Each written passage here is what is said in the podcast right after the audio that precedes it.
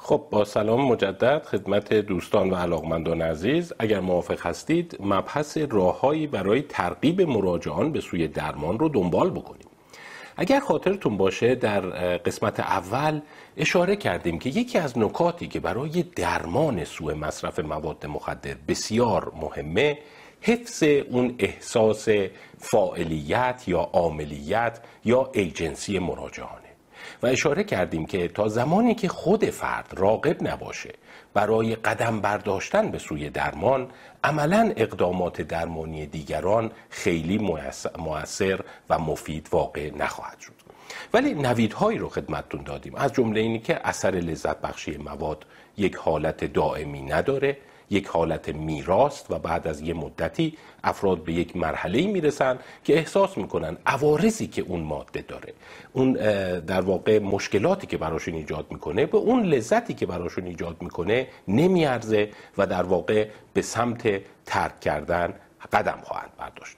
و همچنین راجع به سیر اعتیاد و چرخه اون صحبت هایی رو کردیم که به نظر می اومد از مراحلی میگذرند و وقتی به مرحله آمادگی رسیدند حتی خودشون شروع به ترک می‌کنند. اما برای اینکه این مبحث ناتمام نمونه و نکات بسیار مهمی هنوز باقی است اگر موافق هستید بحث رو دنبال بکنیم. من می‌خوام بحث رو با یک مقوله بسیار با اهمیت خدمتتون ادامه بدم. و اونم اینه بین اعتیاد یا مصرف مواد و رفتارهای مجرمانه باید تمایز قائل شد.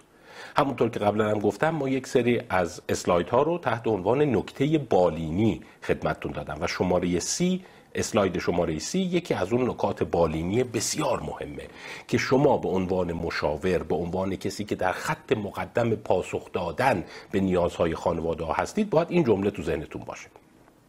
بین اعتیاد و مصرف مواد و رفتارهای مجرمانه باید تمایز قائل بشید. چون خیلی ها این سوء تفاهم پیدا میشه. این سوال رو میان میگن. میگن شما اشاره کردید که خب تا زمان اینی که این به اون مرحله نرسه و خودش تصمیم نگیره حالا ما به شیوه های سعی می‌کنیم ترغیبش کنیم انگیزه او رو برای ورود به درمان تقویت کنیم ولی خود اوست که باید تصمیم بگیره. ولی خب داره زندگی اون از بین می‌بره. افتاده به اینی که وسایل منزل رو داره میفروشه. داره پرخاشگری می‌کنه. مرتب دروغ میگه. داره از سر کارش در واقع سوء استفاده می‌کنه. من مثال هایی در رابطه با اسلاید شماره سی خدمتون بگم. مثالی از برخی رفتارهای مسئله دار و مجرمانه که معمولا با مصرف مواد مخدر همراه هستند. پرخاشگری می‌کنه. صبح تا شب داره اینو اونو می‌زنه.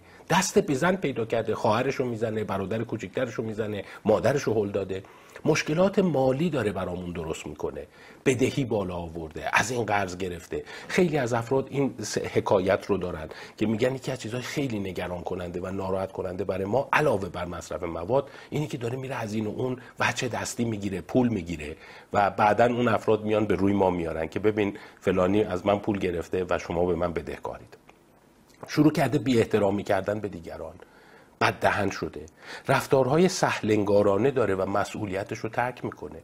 مثلا فرض کنید یک سمت مهم در یک کارخونه داره یک جایی داره یک کار حساس انجام میده. جز کادر درمانه. ما این مسئله رو متاسفانه در کادر درمان هم داریم. می‌بینیم که سهلنگار شده به مریضات دقت نمی‌کنه نظارت کافی رو نداره همیشه در حالت چرت زدن یه جوری تو حالت خیلی خوشیار نیست. کارکردش اومده پایین درآمدش اومده پایین و گاهی اوقات متاسفانه به سمت سرقت و فروش وسایل و اینا افتادن. و خانواده ها این سوال می‌کنن که میگن که شما میگین خودش باید به سمت ترک قدم برداره پس با اینا چه کار کنم؟ جوابش در همون اسلاید شماره سی بود. دقت کنید. من گفتم شما باید منتظر بشید ترغیب کنید و امیدوار باشید خودش به فازی برسه که مصرف مواد رو بخواد بذاره کنار. ولی نگفتم در مقابل رفتارهای مجرمانه سکوت کنید. یعنی خانواده خیلی هاشون متاسفانه این برداشت رو دارن که میگن وقتی میگن معتاد خودش باید درمان بخواد شما نمی‌تونید با زور وادار به کارش کنید تصور می‌کنن که در مقابل این رفتارها هم باید سکوت کنن. حالا که پرخاش می‌کنیم خب چیکارش کنیم؟ فعلا که دوست نداره ترک کنه. بردیم چند جا هم گفتن زوری نمیشه. یا مثلا محل کار میگه که خب آره فعلا خودش انگیزه ای برای ترک نداره. ما اشاره کردن که از اون روش استفاده نکنین که زنگ می‌زنید یه عده میان دستگیرش می‌کنن میبرنش مثلا مرکز اقامتی. دوستان عزیز دقت بفرمایید. اون برای مصرف مواده که میگیم اثر نمی‌کنه. ولی وقتی شما با فهرستی مانند آنچه در اسلاید 31 هست مواجه شدید اصلا به معنی این نیست که شما باید بزنید خودش دست از این رفتار برداره. فقط این گونه تصور کنید که انگار آن فرد مصرف کننده مواد مخدر نیست. اگر شما در محل کارتون کسی هست داره کمکاری می‌کنه داره افت کار کرد داره داره سوء استفاده می‌کنه از شغلش وسایل رو می‌بره کش میره سرقت انجام میده شما چه کار می‌کنید؟ شیوه برخورد شما چیه؟ یک شیوه انضباطی دارید شیوه حراستی دارید شیوه پلیسی دارید. این هم دقیقا باید اون گونه باشه. به جرأت می‌تونم بگم بعد سالها دادن مشاوره در حوزه اعتیاد تمایز گذاشتن بین این دوتا هنوز برای بعضی در اپامه یعنی وقتی طرف پرخاشگری می‌کنه میگن که خب می‌خوایم به زور ببریم ترکش بدیم. میگن به زور نمیشه. میگه پس هیچ کاری نمی‌تونیم بکنیم. نه. شما در مقابل پرخاشگری تصور کنید. پرخاشگری به دلیل مواد نیست. یه نفر هست بد دهن شده. یه نفر هست تو محل کارتون از زیر کار داره در میره مسئولیتش رو درست انجام نمیده. شما چه برخوردی می‌کنید؟ برخورد انضباطی می‌کنید. برخورد پلیسی می‌کنید. پس نسبت به رفتارهای مجرمانه ای که ممکنه مستقیما یا غیر مستقیم ناشی از مصرف مواد باشه شما سکوت نمی کنید و به سان پدیده های مستقل اقدام خواهید کرد. پس این سوء تفاهم رو جلوگیری کن. پس خانواده ها میگن ببین الان داره کتککاری می‌کنه ما با چیکار کنیم؟ میگه فکر کن بچهتون داره کتککاری می‌کنه و چاقو برداشته. شما معمولا چیکار می‌کنید؟ زنگ می‌زنید پلیس.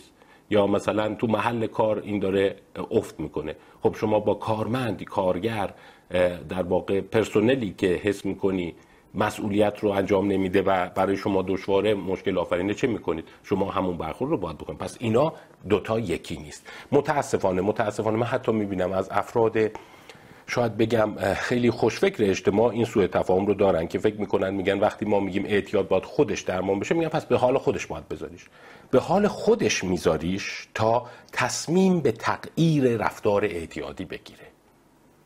نه اینی که هر رفتاری ازش خواست سر بزنه و رفتارهای مجرمانه باشه. به همین دلیل می‌رسیم به نکته بالینی موجود در اسلاید 32 نزدیکان و عزیزان می‌توانند. نه تنها می‌توانند بلکه باید نارضایتی خودشون رو از مصرف مواد به صورت سریح ابراز دارند. یعنی گفتیم که درمان اجباری نیست. ولی اگر شما در محیطت رفتارهای مجرمانه دیدی که هیچ باید به شیوه مستقل باش برخورد کنی. اگر مصرف مواد دیدی بسیار مهمه که خانواده سریح و بی پرده این مسئله رو مطرح کنن. بگن ما با مصرف مواد مخدر شما راحت نیستیم مشکل داریم و این کار نباید صورت بگیره. پس این یه قدم مهم دیگه در جهت ترغیب هست. مونتا خیلی مهمه که وقتی می‌خوان این نارضایتی رو ابراز بکنند مانند اون چیزی که من در اسلاید شماره 33 خدمتون گذاشتم عمل کنند. یعنی ابراز موارد نگران کننده. موارد نگران کننده رو بیان واضح بگن. ببین الان خوابت به هم ریخته. ببین برنامه زندگیت نامنظم شده. ببین من حس می‌کنم تو روز یه حالتهایی داری چرت می‌زنی. ببین من احساس می‌کنم که در واقع یک مشکل رفتاری دارید. هنگامی که شما دارید نارضایتی رو ابراز می‌کنید به اسلاید 34 اومدم به اسلاید 33 دوباره برمیگرده. خیلی مهمه که تاکیدتون بر شواهد تخریب باشه. یعنی وقتی خانواده ما گفتیم یکی از خانواده میگن ما چیکار کنیم؟ این مصرف مواد داره و نمی‌خواد ترک کنه. گفتیم خب اگر رفتار مجرمانه داره که اونو جداگانه اقدام می‌کنید. ولی برای صرف مصرف موادش ما باید چیکار بکنیم؟ میگن که بر اساس اسلاید 33 عمل کنید. ابراز موارد نگران کننده. یک. پس موارد نگران کننده رو باید ابراز کنید. منتها یک نکته هست. باید سعی کنید بر عوارض و تخریب تاکید داشته باشید.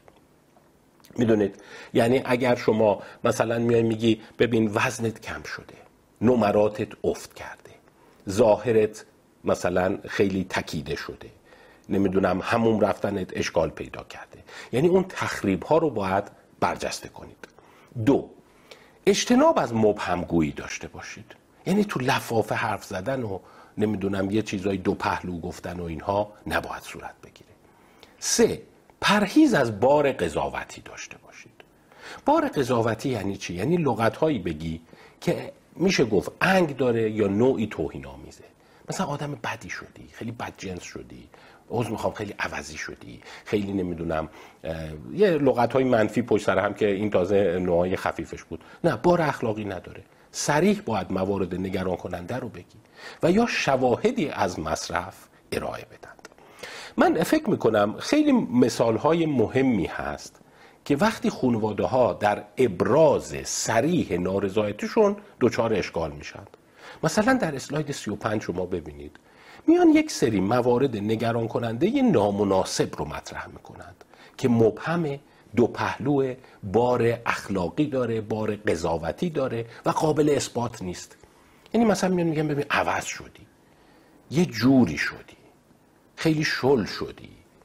مثلا بیحالی. توی خودتی. مشکوک می‌زنی. یه خبریه. خودت نیستی. داری یه خلافی می‌کنی. اون پشت یه خبرایی هست. نه نارضایتی رو نباید از اینا ابراز کرد. نارضایتی رو باید از موارد سریح و قابل اثبات و عینی و به ویژه متکی بر عوارض من این جمله رو چندین بار تکرار می‌کنم. ببین شما یه جا می‌تونی متکی بر مصرف بگی مثلا کبریت تو ماشینت پیدا شده فندک تو جیبت چیکار می‌کنه؟ نمی‌دونم یه قرص های توی کشوت دیدم. اینا می‌تونه تاکید بر مصرف باشه. منتها یه حالت دیگه هست که تاکید بر تخریب و عوارضه. من مثال هایی رو در اسلاید شماره 36 آوردم. مثلا میگی نمرات تحصیلیت کم شده. ببین این هم عینیه هم قضاوتی نیست. توش نه فوش هست نه مسئله اخلاقی هست. و نه اینی که شما فرد رو مستقیم داری متهم می‌کنی که این ماده رو مصرف کردی. میگه ببین معدل شما 18 بوده ترم قبل الان شده 15 پس ما از این ناراضیم. درآمدت. شما مغازه می‌رفتی. نمی‌دونم در روز اینقدر تومن درآمد داشتی الان نصف شده. دیگه اینکه آمار دروغ نمیگه. اون قبض پوزت که دروغ نمیگه حساب بانکیت که دروغ نمیگه. دیر خوابیدن یا دیر بیدار شدن؟ اینا ببین عوارضه و توهین آمیزم نیست. شما آدمی بودی یازده شب میخوابیدی. الان تا چهار صبح بیداری. شما آدمی بودی که پنج صبح بیدار بودی.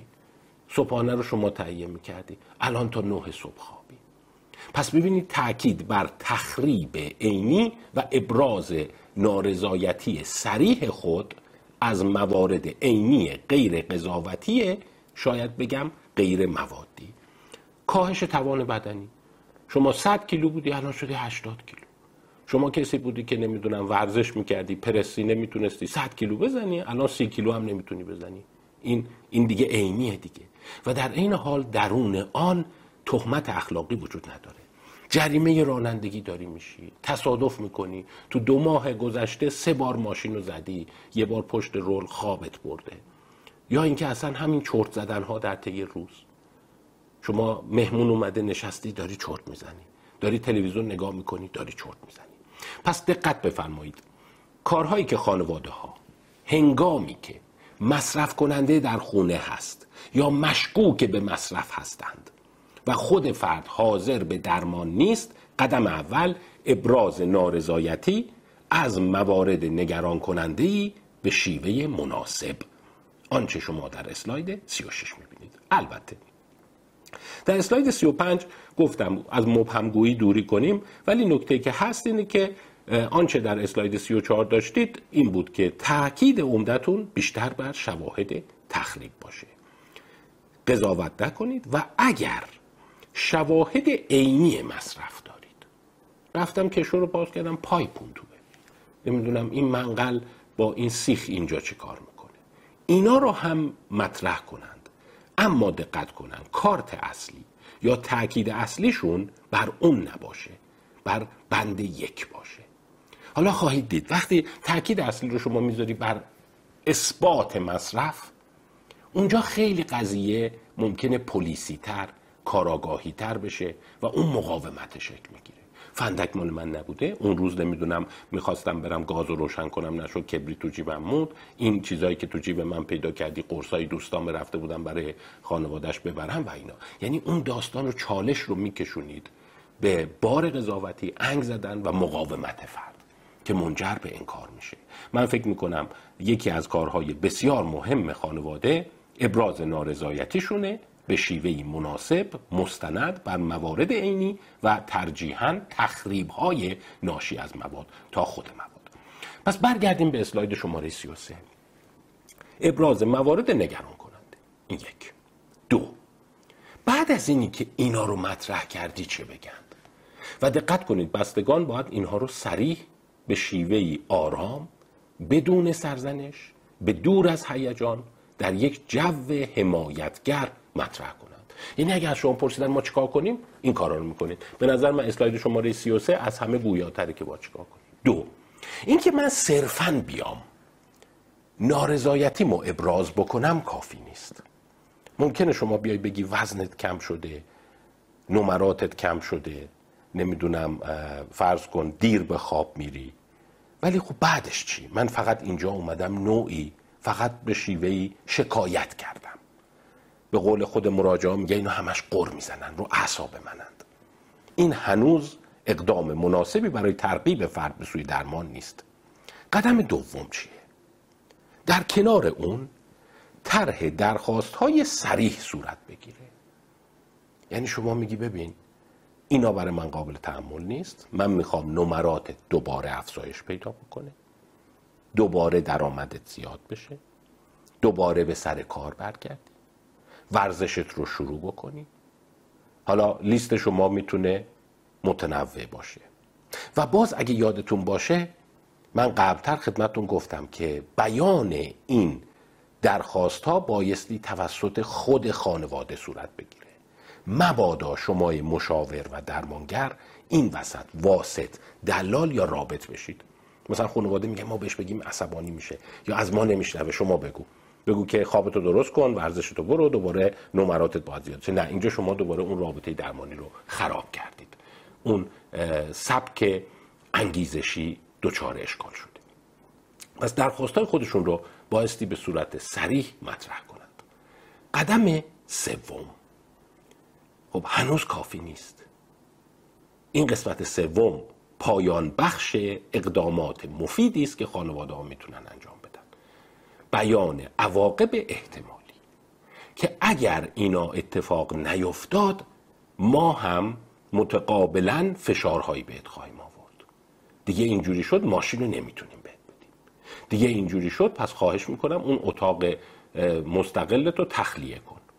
حتی این عواقب می‌تونه خیلی پیشرفته باشه. ازت خواهیم خواست که دیگه مثلا از این به بعد از این خونه بری اگر خیلی شدیده ازت خواهیم خواست که تمام وسایل تو تحویل بدی. دیگه بهت پول نخواهیم داد. دیگه هزینه تحصیلت رو نخواهیم داد. دیگه هزینه خورد و خوراکت تا اصلاح این قضایا اتفاق نخواهد افتاد. این کاری است که معمولا خانواده ها باید انجام بدن. و این سگانه نارضایتی بیان سریح درخواست ها و بیان عواقب عدم توجه به اون درخواست ها بهترین کاری است که در واقع افراد می‌تونن انجام بدن. از این اونورتر عملا نمیشه کاری کرد. و در واقع به مجموعه اینها میگن مداخله یا اینترونشن که در واقع یک اسم میشه گفت به نوعی خاص هست. یعنی من برای طرف صریحا چارچوبا رو بچینم و اونجا منتظر بشم. منتها در این انجام مداخله سابقا اینجوری می‌گفتن می‌گفتن همه درخواست ها یه جا مطرح بشه همه عواقب هم یه جا اعمال بشه. ولی امروزه این کار رو نمی‌کنن. میگن آهسته آهسته. شما اگه دیدی خوابش درست نشد میگی خیلی خوب. پس دیگه از این به بعد این پولو بهت نمیدیم دست کلید تو با تحویل بدیم ماشین رو به تحویل نمیدیم. باز دیدین که نمرات داره افت پیدا می‌کنه. مثلا فرض کن ممکنه شما بگین دیگه آبر بانک تو بیا بده پول تو جیبی تو نمیدیم. و همینجور میره جلو تا اینی که بعضی میگن کار به اقدامات خیلی جدی تر می‌رسه. دست کلید تو بده. از این به بعد دیگه میری خونه اگه دیر برسیم و درو باز نمی‌کنیم. پشت در باید بمونی تا صبح در واقع درباز بشه. یعنی فشار تدریجی افزایش یابنده خاص با اعلان قبلی. دقت بفرمایید این خیلی مهمه که باید اون سگانه رو که گفتم اعلام بشه. چون شما وقتی میای نگاه می‌کنی بسیاری از موارد خانواده ها میگن ما همین کارا رو کردیم. اینی که شما در اسلاید 33 اشاره کردید. ولی عمل نکرد. من می‌تونم به جرأت بگم. اکثریت موارد. صد درصدش نه ها. ولی اکثریت موارد یه جای ایراد داشته. مثلا موارد نگران کننده خیلی دو پهلو بوده. مثلا ما نمی‌خوایم با آدمای ناباب رفت و آمد کنیم. آدم ناباب اولا دو پهلوه بار قضاوتی داره. یا مثلا می‌خوایم که همون آدم سابق بشه. خب آدم سابق نیست درخواستا سریح نیست. و هر یه چیز میگه. مثلا اعضای خانواده مادر پدر بینشون اختلاف درخواستا دو پهلوه یا عواقب احتمالی جدی نیست یا روش عمل نمی کنند ولی وقتی اینا رو درست انجام میدن می‌بینن که در واقع اثر بخشی قابل توجهی پیدا میشه. خب یه نکته خدمتتون گفتم که وقتی نارضایتی رو اعلام می‌کنند بهتره تاکید نارضایتی بر تخریب و عوارض اعتیاد باشه. تخریبی که اون اعتیاد به جا گذاشته. حتی ممکنه اون تخریب مستقیما ناشی از اعتیاد نباشه ولی اون چیزی که خانواده رو نگران خواهد کرد. خیلی از مواردی که شکست می‌خوره این سگانه نارضایتی بیان درخواستا و عواقب زمانیه که فقط تاکید بر مصرف داره. پس من در اسلاید 37 ببینید یک اسلاید براتون گذاشتم که یک عکسی هست که تابلوی بنبست رو داره. و اشاره کردم بنبست ناشی از تاکید صرف بر مصرف ماده. این زمانی است که خانواده ها هیچ آرزه ای نمی بینند هیچ اتفاقی رو که بتونن مستند بکنن ندارند. خب منتها از طریق تفتیش یک حالت کاراگاه بازی از طریق نمی‌دونم گوشیش رو یواشکی چک کردیم نمی‌دونم تا رفته هموم رفتیم مثلا کیفش رو گشتیم به یک شواهد مبهم رسیدند. و این شواهد مبهم همش اینه که تو لابد داری یه چیزی مصرف می‌کنی. این کمتر نمیگم اصلا نباید بهش اشاره بشه. بلکه صحبتم اینه که اگر به عنوان برگ برنده می‌خواید با این کارت بازی کنید این کمتر مفیده. و در واقع خیلی از مواقع به پدیده انکار و مقاومت منجر میشه. و چه بسا؟ اناد. پس در کنار اون عوارض بایستی چون یه زمانی ممکنه بگه که آره مثلا نمی‌دونم یه بار یه استفاده داشتم. اون میگه یه بار داشتم و شما فکر می‌کنی هر روزه. و اینجا کار به یک به میشه گفت چالش کاراگاه بازی می‌رسه. من مچشو بگیرم. مجبور میشم یه دفعه در اتاق باز کنم تو هموم یه جوری نمی‌دونم دنبالش بیفتم. حتی من می‌بینم بعضی خانواده میان دوربین می‌ذارن شنود می‌ذارن. این اون رابطه رو خراب می‌کنه. ولی وقتی شما یک مستنداتی داری که این مستندات خیلی عینیه. شما عذر می‌خوام. درآمدت آسیب دیده. نمرات توف کرده. و این چیزی نیست که بار تهمت توش باشه. یا فرض کن مشاجره می‌کنی یا دعوا می‌کنی. بر همین با یک اصطلاح دیگه آشنا بشید. یک اصطلاحی که در روان درمانی و مشاوره سوء مصرف مواد تا حدی کاربرد داره. اونم میگن مصرف محوری در مقابل عوارض محوری. این به نظر من یکی از جدیترین استراتژی های مشاوره خوب سوء مصرف مواد. مصرف محوری یعنی چی؟ یعنی من تمام هم و غمم اینه که ثابت کنم مصرف وجود داره و تمام هم و غمم اینه که مصرف رو به صفر برسونم. و در واقع مصرف یا عدم مصرف معلفه اصلی تصمیم گیری رضایت و نارضایتی من هست. این به جای خودش ارزش داره. و میگم خیلی از خانواده ها براشون مهمه. میگن حتی اگر آرزه ای نداره حتی اگر هیچ مشکلی هم براش ایجاد نکرده ما به مسائل سنتی، اخلاقی، شرعی، باورای شخصی میگیم نباید باشه. حتی شما می‌بینید بعضی خانواده به سیگار هم همین حسو دارن. یا حتی یک جرعه اتانول مشروب هم برای بعضی اصلا قابل قبول نیست. حتی اگر بگیم هیچ آرزه پزشکی براش به جا نذاشته مفهوم اعتیاد نداره. خب به بار گناهش اشاره می‌کنن میگن نباید تو خونه ما از این چیزا باشه. پس به این پدیده میگن مصرف محوری یعنی تمام تاکید شما بر مصرف و بهترین پیش درآمد برای شما عدم مصرفه. در مقابل ما یه پدیده داریم عوارض محوری یعنی تاکید شما بر بروز عوارض ابراز نگرانی از مجموعه از عوارضه و معلفه پیشرفت رو کاهش اون عوارض برطرف شدن اون تخریب ها می‌بینید. در سیستم های پزشکی در سیستم های درمانی این روی کرد به چند دلیل بهتر جواب میده. اولا شما وارد چالش های اخلاقی، شرعی، عرفی و قانونی نمیشید.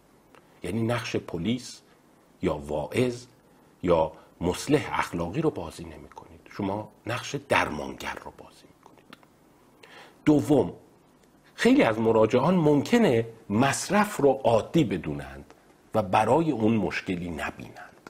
به دلیل اختلاف نسلی به دلیل اختلاف دیدگاه ولی عوارض رو معمولا همه میپذیرند.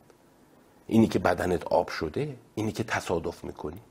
اینی که تو چرتی اینی که شبا نمی‌تونی بخوابی اینی که چند بار از شدت عصبانیت خودزنی کردی اینها رو افراد به راحتی میپذیرند.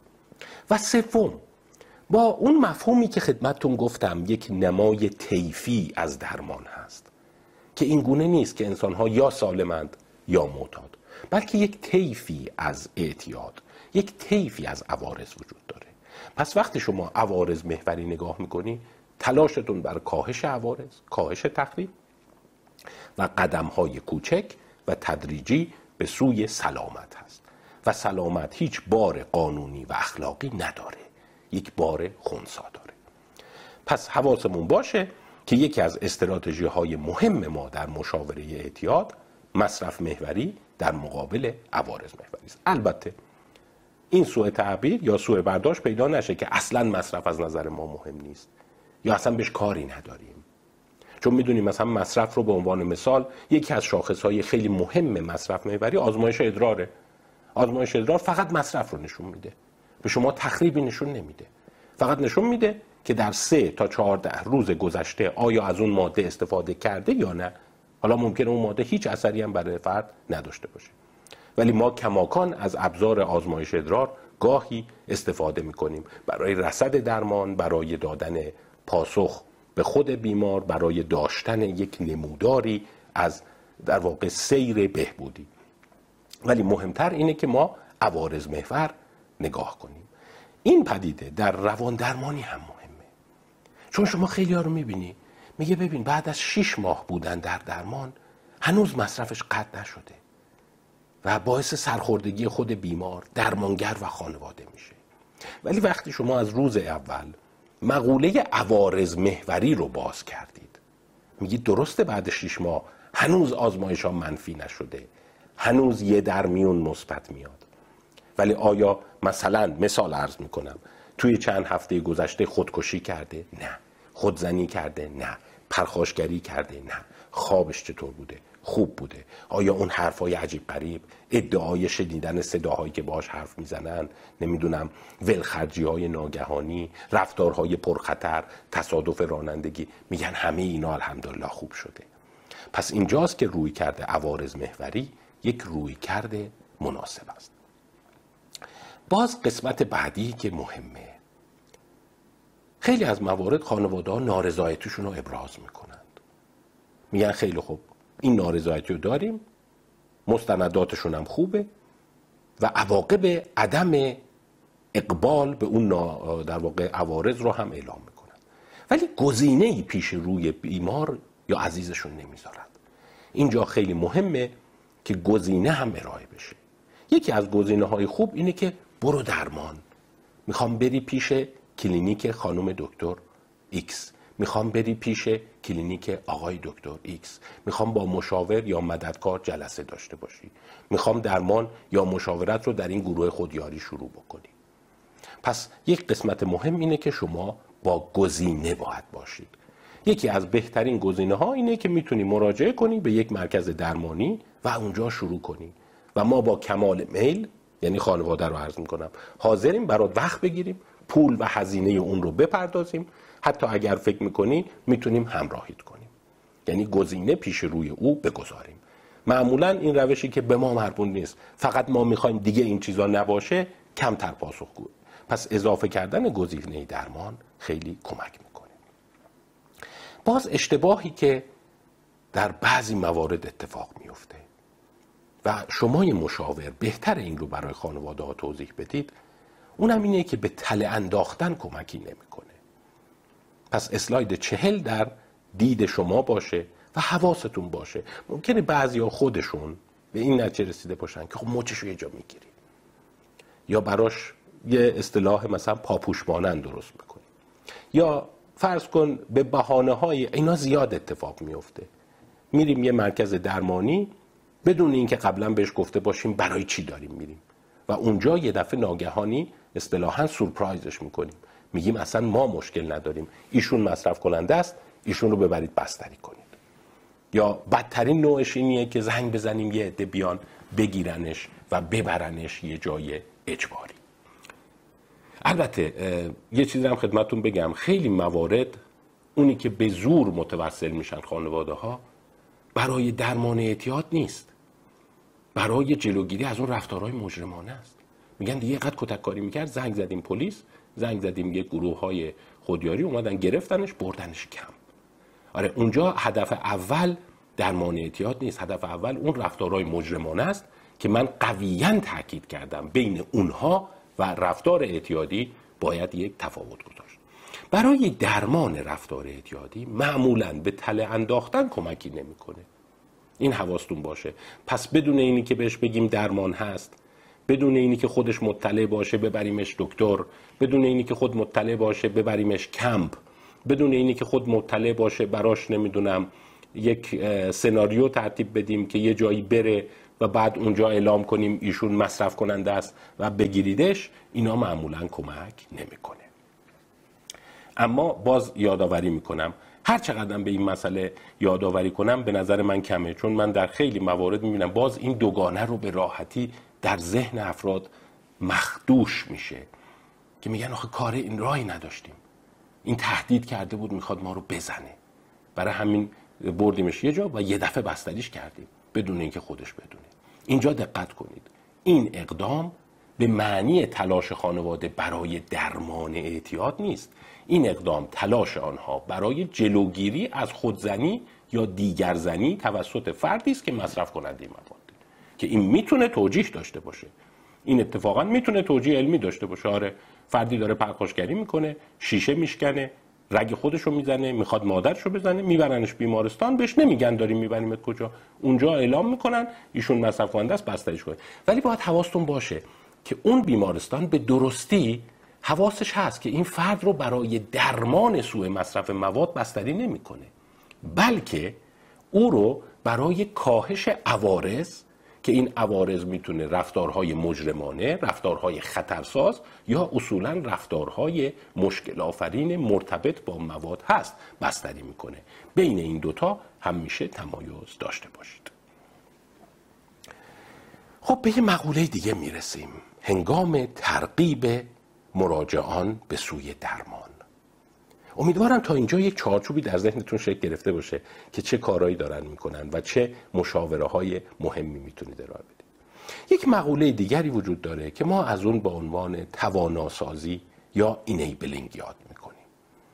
هنگامی که شما می‌خواید عزیز خودتون رو به سوی درمان سوق بدین باید حواستون باشه. علاوه بر آن مواردی رو که عرض کردم رعایت کنید باید از مقوله تواناسازی اجتناب کنید. تواناسازی یک مقوله پیچیده دینامیک یا پویایی خانواده است. به چه معنا؟ به این معنی که بعضی از افراد خانواده ناخواسته و ندانسته بدون اینی که سوء نیتی داشته باشند باعث استمرار اعتیاد فرد مورد نظرشون میشند یعنی به جای اینی که رفتارهای اونها منجر به قطع اعتیاد بشه به استمرار اعتیاد منجر میشه. به این پدیده میگن اینیبلینگ و در واقع چگونه این اتفاق میفته زمانی است که ناخواسته ندانسته و برخلاف تصور نه از روی سوء نیت بلکه از روی حسن نیت خانواده کارایی می‌کنند که مصرف کننده با عوارض مصرف خودش مواجه نشه. به عنوان مثال فرد از محل کارش غیبت کرده غیبت غیر مجاز داره و عزیزان او والدینش همسرش میرن براش یک جوری مدرک جور می‌کنن که این مریض بوده یا سعی می‌کنند که پرونده او رو در محل کار حل کنند. با کسی به واسطه اعتیادش مشاجره کرده و خانواده میرن رضایت اون شاکی رو می‌گیرند. در جایی پلیس او رو دستگیر کرده اینا میرن تمام تلاششون رو می‌کنن که به نوعی او مجازات نشه. در جای دیگر ممکنه که فرد می‌بینی به واسطه درگیری با اون مصرف کننده و مواد فروش و اینا دچار اشکالات مالی شده بدهی بار آورده. اینا میرن بدهی او رو می‌پردازن به این دلیل که سر و صداها بخوابه آبروریزی نشه و مسئله فیصله پیدا کنه. پس هر جا دیدید خانواده دارند. عوارض مصرف. چون یادتون هست من قبل اشاره کردم. گفتم اثر لذت بخشی مواد کم میشه و عوارض اون به تدریج زیاد میشه. به یه نقطه طلاقی می‌رسیم. در این نقطه طلاقی مصرف کننده ها به این نتیجه می‌رسن که رفتار خودشون رو متوقف کنند. حالا اگر خانواده ها بخوان جلوی اون عوارض رو بگیرن ما به این میگیم اینیبلینگ و در واقع باید در مشاوره حواستون باشه. قرار نیست خانواده ها شفاعت مریض رو بکنند. برن مشکلات اعتیادیش رو حل بکنند. متاسفانه می‌بینی خیلی اتفاق میفته میان براش گواهی جعل می‌کنند. میرن یه جایی براش اعمال نفوذ می‌کنند. به نفع او دروغ می‌گویند. به نفع او مشکلات راشی از مواد را حل می‌کنند. به این امید که مثلا عزیزشون آسیب نبینه یا به نوعی در واقع مدیون اینا بشه. یا اصولا از سر و صدا و تهدیدهاش میترسن. به این مقوله میگن اینیبلینگ و متاسفانه بعضی از درمانگران اعتیاد این متاسفانه به این مسئله برمیگرده که بعضی درمانگران اعتیاد معتقدند که بسیاری از اعتیادها همواره یک فرد توانمندساز یا تواناساز پشت او وجود داره. یکی از والدینه همسره یکی از خواهر برادراست یه دوست صمیمیه که اصطلاحا مشکلات او رو ماسمالی می‌کنه. مشکلات او رو لاپوشانی می‌کنه و نمی‌ذاره که طرف به صورت سریح با مسئله مواجه شه. شب امتحان به واسطه مصرف مواد تو چرت جای او برن امتحان بدن. برن براش از استاد یا معلم مربوط نمره بگیرن. به خاطر تقلب داره اخراج میشه. برن یه جوری شفاعتش رو بکنن که اخراج نشه. اینها مواردی است که به توانمندسازی او منجر میشه. خب پس تو مشاوره ها این نکات رو اگر خدمت خانواده ها اطلاع بدید امید هست که اون فرد زودتر با فاعلیت خودش به سمت درمان حرکت بکنه. ببینیم دیگه چه اقداماتی هست که می‌تونه کمک بکنه. انجام نوعی قربالگری و آشکار ساختن مصرف و عوارض توسط درمانگر می‌تونه کمک کننده باشه. شما از وی پرسش هایی می‌کنید و بهش اطلاع میدی که ببین این مقدار مصرف الکل این مقدار مصرف ماده جزء حالتهای بحرانی است. به عنوان مثال هنجار نیست. فکر نکن همه دارن این کارو می‌کنند و بهش اشاره می‌کنی که این مقدار مصرف از اون حد مجاز سلامت رد شده و شما به احتمال زیاد دچار مشکلات بدنی و روانی خواهید شد. پس ببینید اینجا فاعلیت یا عاملیت طرف زیر سوال نمیره. فقط شما برای او هشدارهای غیر قضاوتی و غیر اخلاقی رو می‌دید. اینکه زشته این کار شما اخلاقی نیست ناشایسته ناپسنده دون شعنته نیست. صرفا اینیه که آره به مرحله رسیدی که امکان معتاد شدن شما ده برابر شده. امکان شما برای ابتلا به بیماری های روان پزشکی 15 برابر شده. ادامه این مسیر به افسردگی و کاهش توان کار شما به احتمال زیاد منجر خواهد شد. ما همین رو در بقیه پزشکی هم داریم. وقتی یک نفر رژیم غذایی رو رعایت نمی‌کنه خب در همون لحظه فرد ممکنه آرزه عمده نداشته باشه. ولی به او خواهی گفت که ادامه این گونه مصرف قند چربی و نمک برای شما طول عمر رو کوتاه خواهد کرد و این بیماری ها رو ایجاد خواهد کرد. پس کار مهم دیگری که درمانگر می‌تونه بکنه هشدار دادن و آشکار ساختن عوارض مصرف برای مراجعه است. در کنار همین مقوله آشکار ساختن مطرح ساختن مقوله دردهای روانی و حسهای بد و ارزشدهی یا بهادهی به آنها یک تکنیک راقب سازی مراجعان است. دقت بفرمایید من اینجا در اسلاید 43 برای شما یک لغت به کار بردم. Validation. یا ارزشدهی.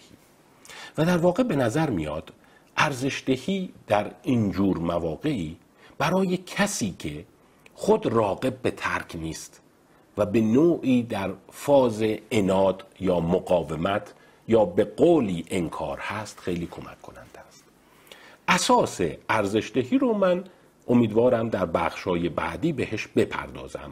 یکی از نکات کلیدی مشاوره مراجعانه ولی اینجا مختصر خدمتتون میگم. اساس اون بر اینه که ما به فرد اشاره خواهیم کرد که می‌دونیم شما حسهای بدی تو زندگیت داری. به احتمال زیاد از دردهای روانی رنج می‌بری. به احتمال زیاد اون درونت برخلاف تصور دیگران که فردی عیاش خوشگذران بیمسئولیت می‌بینند یک فرد درد کشیده است. حسهای بد داره. این حسهای بد ممکنه به دلیل کودکی در واقع آسیب دیده باشه به نوعی به دلیل سبک زندگی یا موقعیت اجتماعیت باشه و گاهی اوقات حتی ممکنه سرشتی یا ژنتیکی باشه. و بسیاری از افراد برای تسکین این دردها و این عذاب درونی به مصرف مواد رو میارند فایلی هست در واقع به نام اعتیاد به عنوان خود درمانی تاکید دارم حتما این فایل رو ببینید. و اشاره من در اونجا این بوده که حسهای غیر قابل تحمل و غیر قابل بیان در بسیاری از مصرف کننده ها وجود داره. حسهایی که نمی‌تونن به زبان بیارن براشون مبهمه و فقط یک درد مبهم درونی رو تداعی می‌کنه و براشون غیر قابل تحمل. و افراد هنگام مواجه با اینها یک میانبر مخرب غیر سازنده انتخاب می‌کنند. میانبر مخرب غیر سازنده یعنی بیان به کمک مواد اینا رو تسکین بدن. در جریان فرایند ارزشدهی یا ولیدیشن به این مسئله اشاره میشه و تاکید میشه که ما می‌دونیم مصرف مواد لزوما به خاطر خودخواهی، عیاشی، خوشگذرانی و بیمسئولیتی نیست. بلکه در بسیاری از افراد یک انتخاب برای تسکین حسهای بد تسکین حالات ناخوشایند درونی است. و ما اشاره می‌کنیم بهش که این به معنی این نیست که فرد انتخابی نابخردانه داره. به اون اشاره خواهیم کرد که انتخابی غیر مؤثر داره. با این روش می‌دونم موقتا دردات کم میشه. می‌دونم موقتا حسهای بدت کنترل میشه. ولی این نمی‌تونه ادامه پیدا کنه. این حسهای بد با شدتی بیشتر سراغ تو خواهند آمد. و این روشت رو می‌فهمم. ولی تایید نمی کنم چون تاییدش به این معنیه که روش مفیدی انتخاب کردی. ولی خواهم گفت که برخلافه که دیگران تو را بی مسئولیت بی اخلاق می‌بینند من فقط معتقدم روش اشتباهی برای تسکین دردهات انتخاب کردی. و ای کاش روش های موثر انتخاب می‌کردی. به این میگن مقوله ولیدیشن و در کنارش اشاره خواهید کرد که این اشتباه تو بقیه وجود تو رو زیر سوال نمی‌بره. یعنی به این معنی نیست که ذاتا انسانی شرور دوست نداشتنی و در واقع ناپسند هستی. فقط یک اشتباه تاکتیکی مرتکب شدی. دیدن وقتی مشاور از تکنیک بهادهی یا ارزشدهی استفاده می‌کنه بسیار به مراجعه کمک می‌کنه. من حالا در فایل های دیگه با اسلاید و جزئیات بیشتر به این قضیه اشاره خواهم کرد. پس فقط تو ذهنتون باشه. ببین اینا رو کنار هم می‌ذاری هر دفعه امکان اینی که فرد تصمیم بگیره با انتخاب خودش به سوی درمان حرکت بکنه افزایش پیدا می‌کنه. نکته بالینی بعد. در اسلاید 44 اون نکته بالینی در اسلاید 43 بود پدیده ارزشدهی یا ولیدیشن و اینجا نکته بالینی دیگری داریم در اسلاید 44 علاوه بر اینکه شما اون هشدارها رو می‌دید اون آگاهی ها رو می‌دید به درد درونی فرد صحه می‌گذارید ارائه و پیشنهاد اقدامات مداخله‌ای و درمانی خیلی کمک کننده است یعنی میگی ببین برای این مشکل شما این راه ها وجود داره. می‌تونی بستریشی می‌تونی دارو بگیری. می‌تونی از گزینه های درمان نگهدارنده برای مواد افیونی استفاده کنی. می‌تونی به جلسات روان درمانی بری. می‌تونی داروهای اعصاب و روان پزشکی استفاده بکنی. هرچند فرد ممکنه بگه نه من مشکلی ندارم. من نیازی ندارم. ولی نشون داده شده. بازگذاشتن در مداخله. و ارائه پیشنهادات به مقدار زیادی اون افراد مقاوم رو ترغیب می‌کنه که به سوی درمان حرکت کنند. یعنی شما اجباری نمی کنی اصرار نمی کنی که باید وارد درمان بشی. فقط به او اون گزینه ها و معلفه های موجود را ارائه میدی. و جالب اینه که وقتی اینا رو ارائه میدی مطالعات آینده نگر نشون دادند که درصد قابل توجهی از افراد با وجود اینه که در اون جلسه با شما مخالفت می‌کنند و راضی به درمان نمیشند با گذشت چند هفته کم کم میشه گفت که این تخم یا بذرش در ذهنشون کاشته میشه. اگر شما به شیوه ای که بر احساس فاعلیت یا عاملیت یا کنشگری او خدشه ایجاد نکنید و درد او رو به رسمیت بشناسید جالبه خیلی از افراد این بذر در ذهنشون کاشته میشه. و چه بسا چند هفته بعد چند ماه بعد خودشون مراجعه می‌کنن و خواستار اجرای اون پیشنهادات شما هستند. ولی وقتی شما در اون لحظه فعالیت رو ازش می‌گیری میگی من اینو میگم و غیر از این امکان نداره دستور میدم این کار رو بکنی اونجا شما وارد پدیده اناد مقاومت و انکار میشی. پس می‌بینید ترقیب افراد برای درمان یک عامله نیست یک راه حل نداره از چندین وجه و جبهه باید وارد شد و امیدوار بود که افراد خودشون شروع به تغییر کنند. این کاشتن بذر تغییر یکی از اتفاقات خیلی مناسبه. دادن شماره تلفن سیستم درمانی. اینکه شما اینجا پرونده داری و هر موقع خواستی می‌تونی بیای پروندت رو استناد کنی و وارد درمان بشی. اینی که ما مصاحبه های اولیه رو انجام دادیم. شرح حالت اینجا هست آزمایش های پایه رو انجام دادی. فقط کافیه شما به منشی ما به سیستم ما اطلاع بدی که من دوست دارم درمانم رو شروع کنم. اونجور جایی دیدن این با افزایش ورود افراد به درمان اتفاق میفته می‌دونید این اتفاقا یکی از تکنیک های مبارزه با مسئله تعلل یا پشت گوش اندازی یا پروکرستینیشنه باب تغییر رو در اون لحظه باز می‌کنند. پرونده شما اینجا هست. هر موقع خواستید زنگ بزنید. با سوال دیگری که مطرح میشه. در اسلاید 46 اون رو داریم. یکی از مشکلاتی که در ترغیب مراجعان به سوی درمان هست یک باوری هست که اگر می‌خوای ترک کنی فقط و فقط باید به خاطر خودت باشه.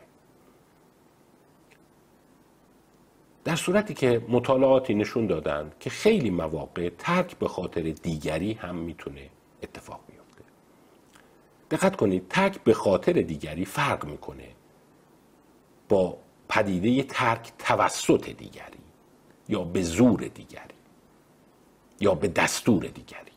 مثلا اینکه خانواده دست و پای او رو ببندن و او رو بیارن در بیمارستان این میشه به واسطه دیگری به دستور دیگری.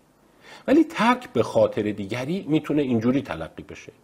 من خودم با فاعلیت خودم انتخاب می‌کنم که تغییر کنم منتها به خاطر اینکه اگر تغییر نکنم نگران از دست دادن محبت توجه یا حمایت شما هستم.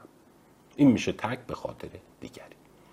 ما در تئوری انگیزش این رو به صورت مبسوط اشاره می‌کنیم و در واقع یکی از سنگبناهای تئوری انگیزش هست که تمام نباید تصور کرده اگر من به خاطر کس دیگه دارم ترک می‌کنم مثلا اون فرد تهدید کرده.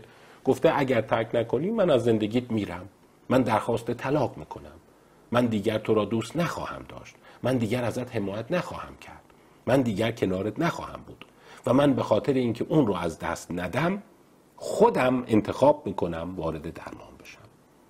این ممکنه انگیزش کمتر از اون فردی باشه که میگه من به خاطر خودم وارد درمان شدم. ولی فراموش نکنید در واقع این مسئله کماکان میارزه و در واقع می‌توان از اون استفاده کرد. متاسفانه ما یک دید افراطی در بعضی از مراکز درمانی داریم که میگه فقط و فقط فرد باید به خاطر خودش بیاد جلو. یعنی بگه خودم خسته شدم بگه خودم دچار عوارض شدم. در صورتی که بعضیا ممکنه این باشه اومدم ترک کنم چون می‌دونم اگه ترک نکنم شغلمو از دست میدم. می‌دونم اگه ترک نکنم همسرم می‌ذاره میره. می‌دونم اگه ترک نکنم پدرم مرا از خونه بیرون می‌کنه. اینجا میشه به خاطر کسی دیگه. ولی در درمانگرا ممکنه یه احساسی پیدا بشه. این فایده نداره.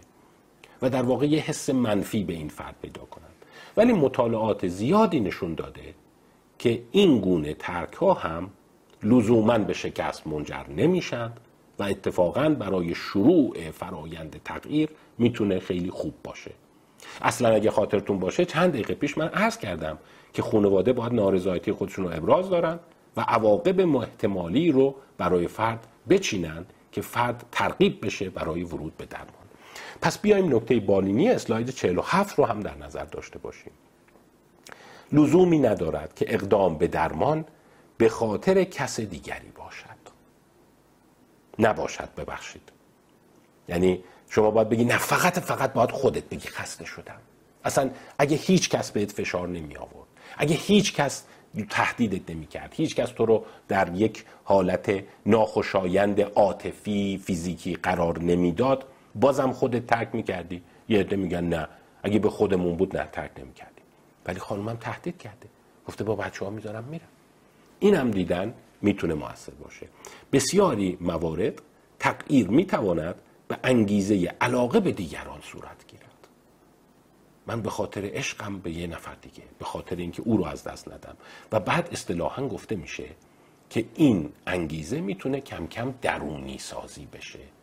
و خود فرد اون انگیزه رو در مراحل بعدی درمان به این سو ارائه بده که شروع درمانم به خاطر فشار اونا بود. شروع درمانم به خاطر ترس از دست دادن حمایت یا عشق و محبت اونا بود. ولی الان که چند ماهی رفتم جلو احساس می‌کنم الان از سلامت دارم لذت می‌برم. الان احساس می‌کنم حالم بهتر شده. الان احساس می‌کنم دیگه بقیهش برای خودم می‌خوام. این کاملا شدنی است و اتفاقا اومدن دیدن یکی از الگوهای شایع درمان افراد است. یعنی شروع انگیزه به واسطه فشار بیرونی و به خاطر دیگری است ولی کم کم اون انگیزه درونی میشه. این مسئله نه تنها در اعتیاد بلکه در بسیاری از رفتارهای ما هم شایع.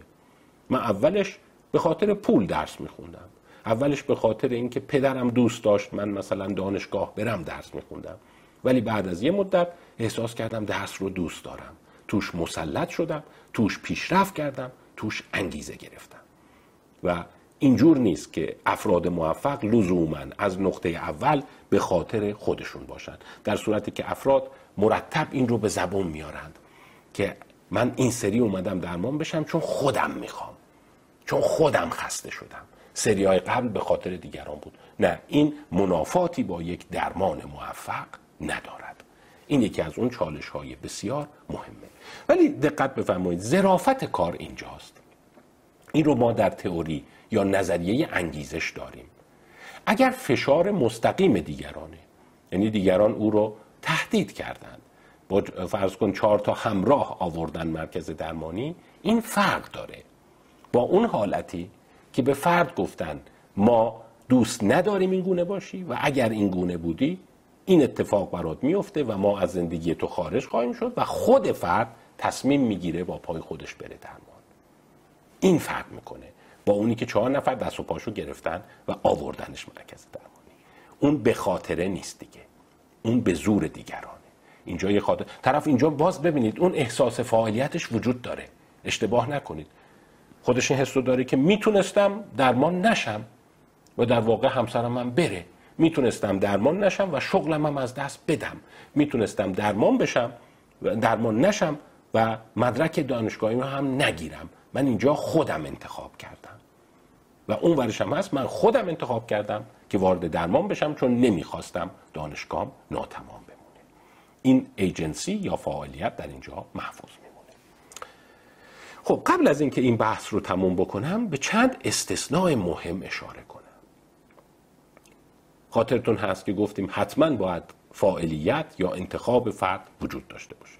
حتی اگر به واسطه یا به خاطر دیگری باشه. اینجا چند تا استثنای مهم وجود داره. که ما باید حواسمون با اون باشه.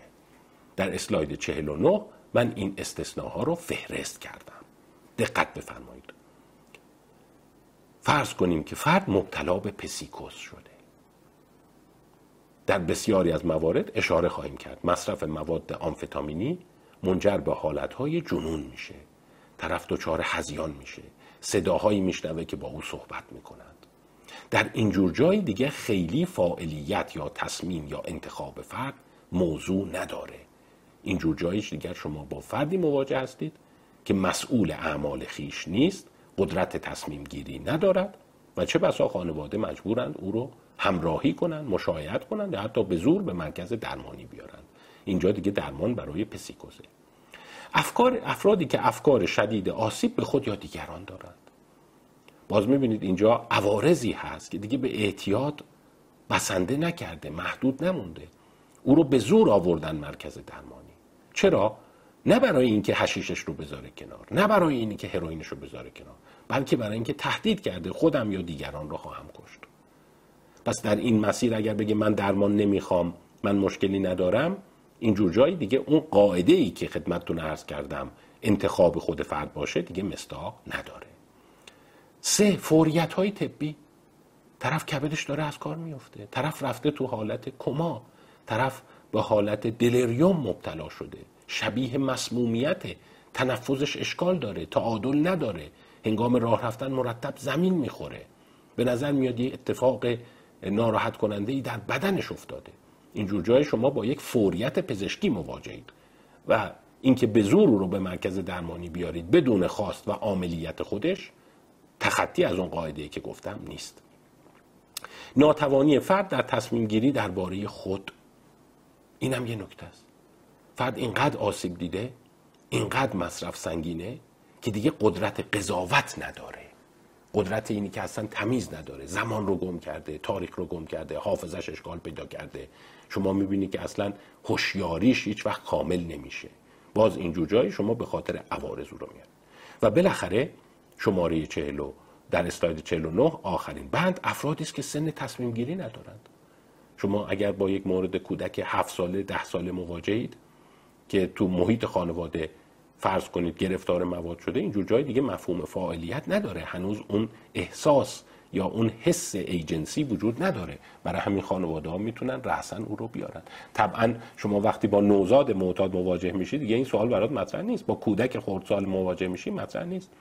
یک جای کار سوال میمونه و اونم فرض کن نوجوان هاست. 15 سال 16 سال هنوز به سن قانونی نرسیده ولی به نظر میاد قدرت تصمیم گیری داره.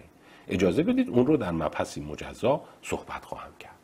پس نکته بالینی که در اسلاید پنجاه داریم در بر برخی موارد استثناء که فرد قادر به تصمیم گیری درباره خود نیست و عوارض اعتیاد می توانند بسیار خطرساز باشند اقدامات نیابتی توصیه می شود. یعنی دیگه شما اونجا منتظر رعایت اون حس ایجنسیش نیستید. در این گونه موارد اقدامات درمانی بیشتر معطوف به اثرات مستقیم مواده. اگر به اسلاید قبل برگردیم ببینید پسیکوز اثر مستقیم مواد به ویژه محرکا و آمفتامین هاست. افکار خودکشی اون حالت همبودی افسردگی و حالتهای ناشی از مصرف سنگینه. فوریت های طبی باز اثرات مستقیمه. اون ناتوانی در تصمیم گیری عدم در واقع تسلط به زمان و مکان و اشخاص و به هم ریختن سوگیری های روانی او به دلیل اشکالات عمده شناختی همه و همه معطوف به اثرات مستقیم مواد است. پس در این گونه موارد به صورت نیابتی و بدون خواست خود او را به مرکز درمانی بردن تخطی از اون قاعده ای که عرض کرده هم نیست. اینی که باید به فازی برسه که خودش تصمیم بگیره. اینجا شما می‌خواهید با اون عوارض ناخوشایند و مشکل ساز دوری کنید. پس من در دو جلسه یک مجموعه خدمتتون ارائه دادم برای راههایی جهت ترغیب افراد به سوی درمان. متاسفانه باید بگم که فراتر از این راه حل وجود نداره. ولی هر کدوم از اینها به نظر میاد اثر بخشی خیلی بالایی داره. طیفی دیدن اعتیاد تاکید بر عوارض به جای تاکید بر صرف مصرف سبکای انگیزشی شناسایی و بها دادن و ارزشدهی به دردهای فرد تمایز گذاشتن بین هسته مرکزی اعتیاد و رفتارهای مجرمانه تمایز گذاشتن بین هسته مرکزی اعتیاد و اثرات مستقیم همه و همه راههایی برای ترویق ترغیب و تشویق مراجعان به سوی درمان. از توجه شما سپاسگزارم.